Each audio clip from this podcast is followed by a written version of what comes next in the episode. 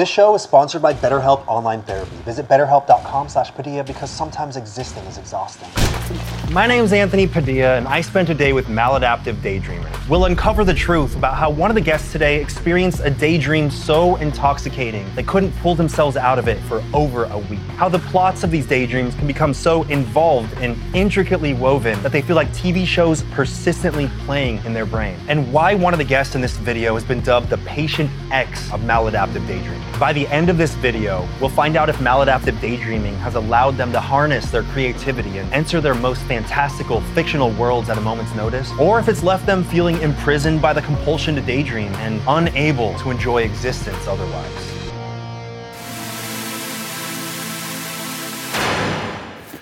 Hello, Levi. Anthony, how are you? Kirsten. Hi. Jayne. Hello, Anthony. Can you describe what maladaptive daydreaming is? When we think daydream, we think like an innocuous activity that everybody does. The amount of time is what makes it different. Like people can spend hours and days in these imaginary fantasy worlds. Oftentimes, I think people like these imaginary worlds better than the real world, which is when it starts to become a problem started when I was a really young child. I was just taking my favorite TV shows and making up different endings, adding characters. I called it watching TV in my head. I started daydreaming when I was super young, about six years old. Some maladaptive daydreamers have these inner worlds called paracosms, world building in your mind. So you have characters, a main character, events happening, action. With time, you know, mind just evolved sort of into this giant city with a ton of characters having their own roles, clothing that they wear, personalities all developed, and um, I can't remember what your question was. Can you repeat it? Please? Yeah, yeah. Did you start to go to your paracosm? Yeah, I kind of went and just yeah, I was gone. I was five or younger. It was a war scene. We were under fire. There was a lot of ordnance coming in, explosions and fires everywhere. And he'd been shot in the gut and he was laying out in the open. We were, we were the rebels fighting against an empire. The war that they were fighting uh, they lost. So then it changed into this like searching for a new home, being dogged by the enemy, and, and all the drama that comes with living in close quarters. I still have some of my original yeah. characters from when I was five. Like they're still alive, they're still impacting the plot, but they've had children, and a couple of them have even had grandchildren. If I sat down with a pen and paper and like drew out family trees, I could probably easily come up with a hundred characters who have names and a, at least a bare bones story. A movie, a, a saga playing out in front of you at all times that is incredibly engrossing. It is very much like watching a really awesome movie all the time. What did people see when you were daydreaming? I would spin in circles while pacing, and I looked like I was crazy. I had something called rhythmic movement disorder. I would rock my entire body backwards and forwards while listening to music. People like my family, for instance, would know, okay, I'm doing this RMD thing whenever it was going on, whenever my music was on, but they never knew what was going on in my head. In my early years, I think it just looked like a kid playing. My adolescence and my teenage years, I would just lay in bed and I would tell everybody I was sleeping. And everybody thought that I was asleep for hours, for days. There was this little incident, and I had been in bed since like the day before. And my family was going to visit my grandmother.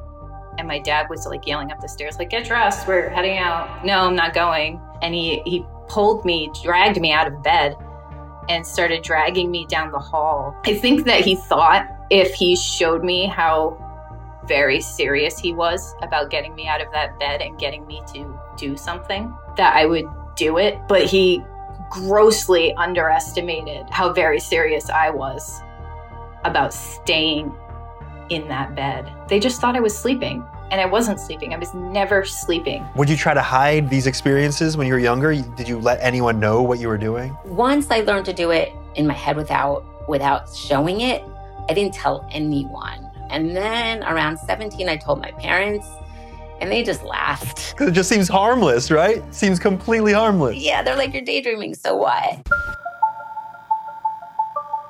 Is your daydreaming a completely enjoyable experience or are there harmful aspects to it? When it starts to become a priority. That's where the problem is because it was it was a priority over over everything else in my life. I missed out on a lot of what I should have been doing to set myself up for the future and on a lot of those those formative years where you're you're learning how to socialize as an adult. Like there, there's skills I'm kind of having to learn late in life. So you could become attached to these ideas and, and this new reality that you've built for yourself in such a strong way that when you come back to reality, it feels disappointing. It feels like losing something because one moment you have something that you really probably desire, and then you're reminded, well, I don't actually have it, even though it was right there in front of me and I could vividly imagine it and see it. I prioritized it over my jobs. I was good at my job. I had opportunities for advancement, but they would require more hours, and I was not willing to give up my you know lifestyle to do that. I wanted to go home after my shift and daydream till my next shift. Things have passed me over. I, I didn't advance in my career. It really was not until my son was born that I, I finally had like a, a, reason, a real reason to need to change. Because before that, bef- before you have something like that. It's it's really easy to think like what does it matter? I'm, not hurting anybody else. And it was not until I had to face that that I realized exactly how deep I was in. That's one of the weird fears that I, I've, I've kind of had being old and on my deathbed. I only have a few minutes left and I choose to spend them in my daydream rather than with my children. so having your child helped you realize that you really wanted to get a better handle on your daydreaming so you wouldn't find yourself on your deathbed choosing to daydream over spending your final moments with your family? It's really easy to talk about maladaptive daydreaming in a lighthearted way. That's not what MD is. MD is everything that it takes away from you.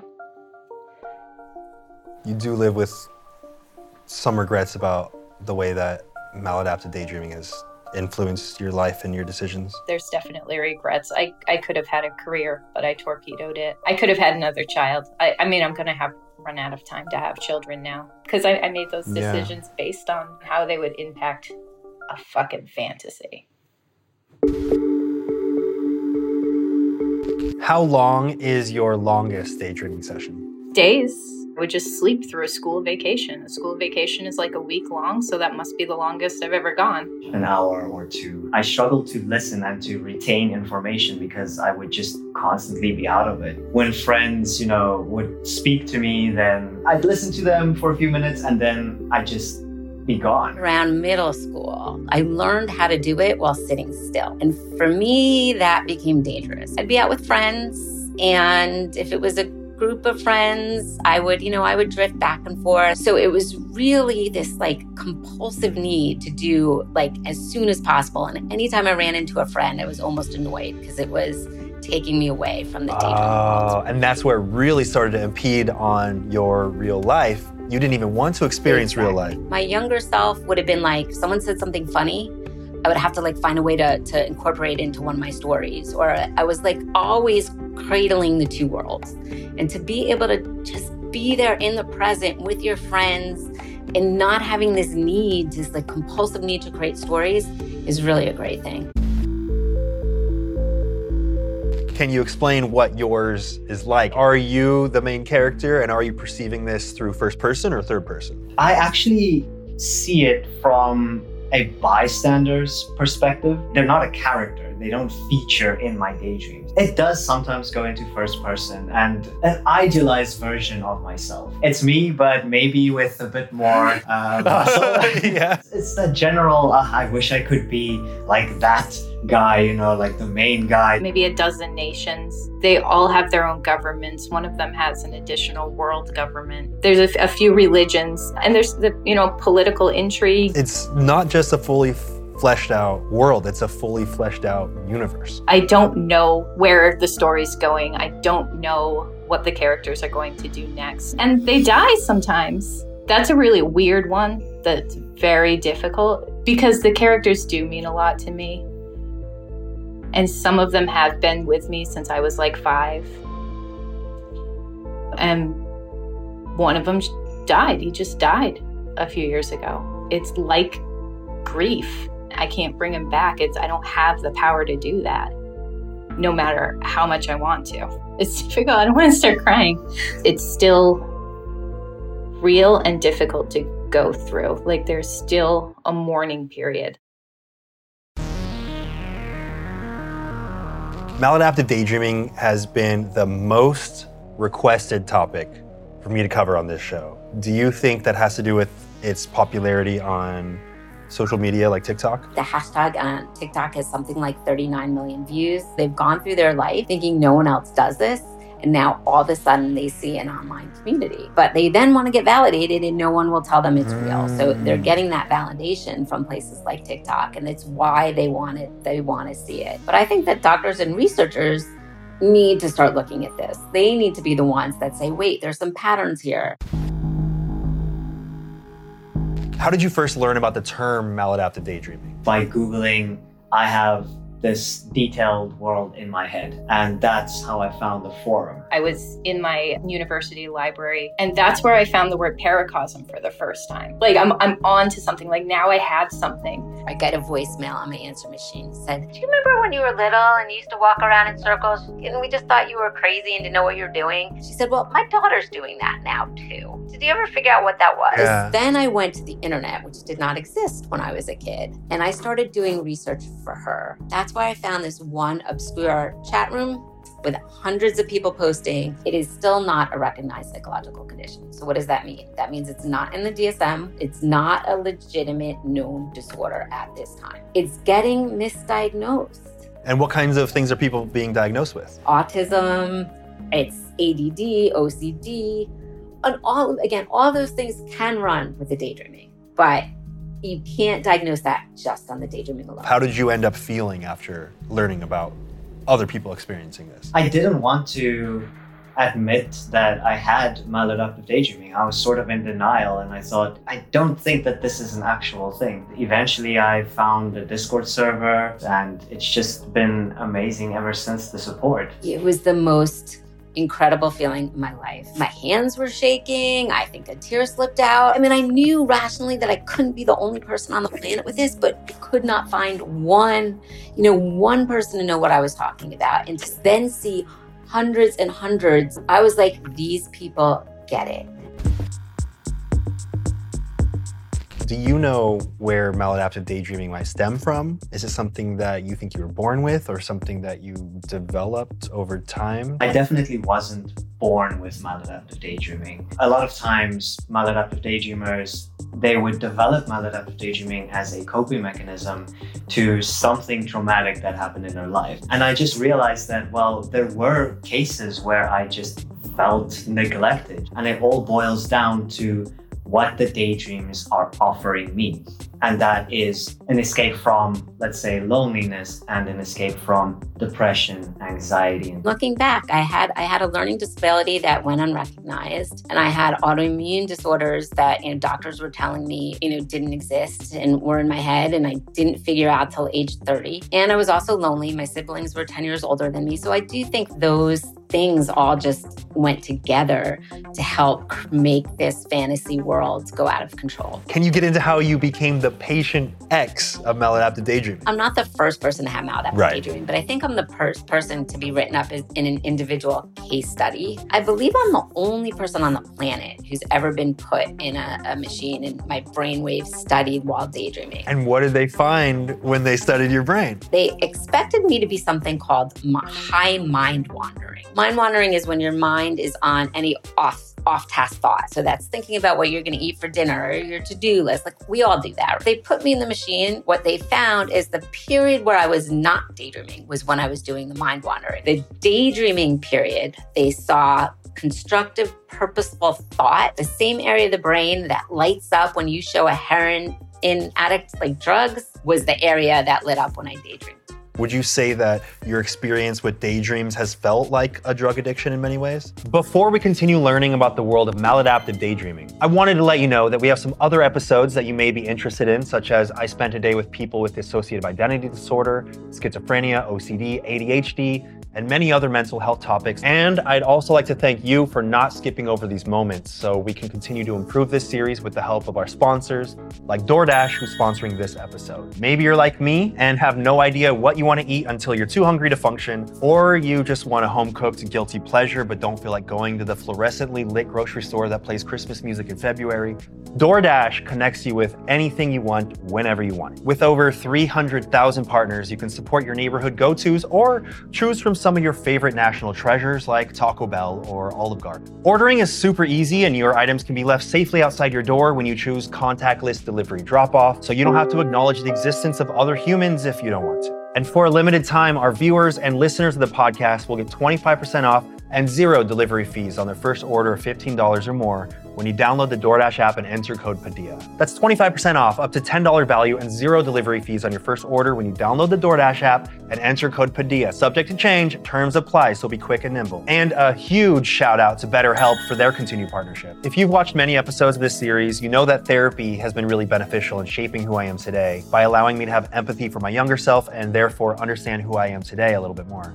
But therapy can be customized to whatever is right for you and can be useful in providing tools to help with motivation or feelings of depression, anxiety, stress, insecurity, or whatever else that you might specifically need. BetterHelp has been continuing to improve throughout the years and screens all their therapists to ensure that they have experience and that they're certified and licensed and provides customized therapy that offers video, phone, and even live chat sessions with your therapist so you don't have to see anyone or speak over the phone if that's not something that you're comfortable with. As many of you have probably found out by now, therapy can be expensive and the price of finding a therapist that you like and connect with can be overwhelming, which is why BetterHelp offers a more affordable alternative to in person therapy where you can start communicating with your therapist in less than 48 hours. So, thank you to BetterHelp who are giving I Spent a Day with viewers and listeners 10% off their first month at betterhelp.com slash Padilla. That's better, H-E-L-P dot com slash Padilla. Now, back to the world of maladaptive daydreaming. Would you say that your experience with daydreams has felt like a drug addiction in many ways? Yes, it feels like that kind of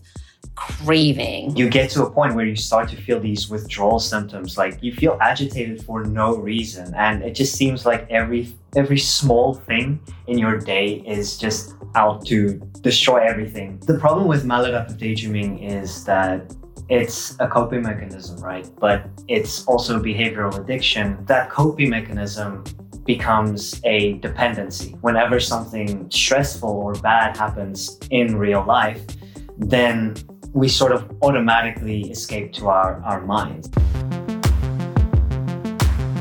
Have you tried any medications or, or anything to help you gain a little bit of control over your daydreams? I tried to prove this study wrong that said that marijuana was really bad for maladaptive daydreamers. And for me, it really helped, you know, it, it helped me focus and it helped my maladaptive daydreaming. But until I realized that I was just substituting my one addiction with another. My doctor, when I first went to him, he's like, I've never heard of this before, but let's just do a family tree.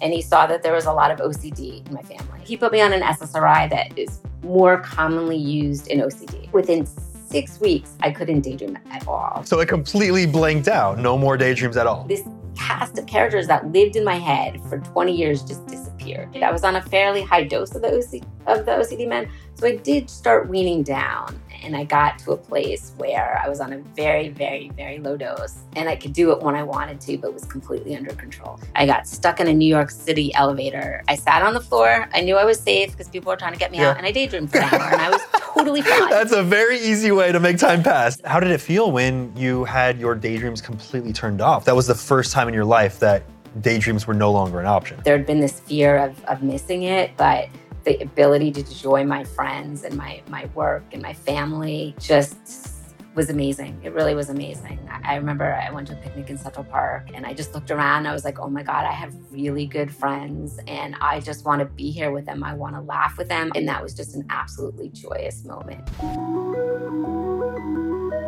Has maladaptive daydreaming ever affected any of your relationships? especially and i think that was the worst part of being in a relationship is that me not being present it makes them feel like like i'm neglecting them and i'm not listening to them It is interesting how you've inadvertently placed those feelings that you felt as a child that you feel like maladaptive daydreaming helped you, you know, escape from, made some people around you feel that way because you do have that escape. it's like this never ending circle you know and that's why it's so important for me to try and break out of it as well My boyfriend at the time said to me, I get this feeling that you're not completely into me. He understood that he was not on the top of my mind.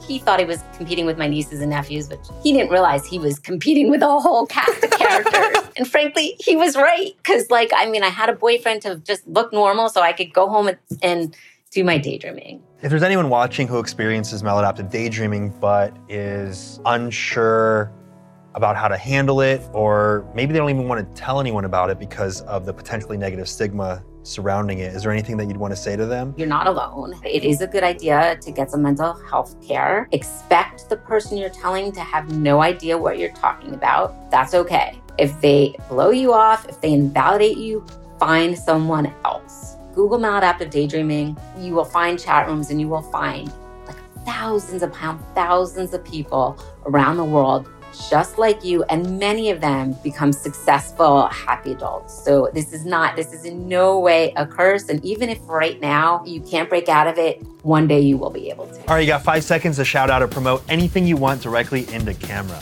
Go. check out my youtube channel which is called mad art Join us on the subreddit, our maladaptive dreaming. the five of us in the maladaptive daydreaming community put together a newsletter it's please sign up and spread the word and also a youtube channel Well, there you have it. I spent a day with maladaptive daydreamers, and I've come to understand how, on the surface, it might appear to be nothing more than harmless daydreaming, but it really is so much deeper than that. Especially when it comes to how emotionally involved and complex these daydreams are, and how much they can impact and dictate every element of someone's life.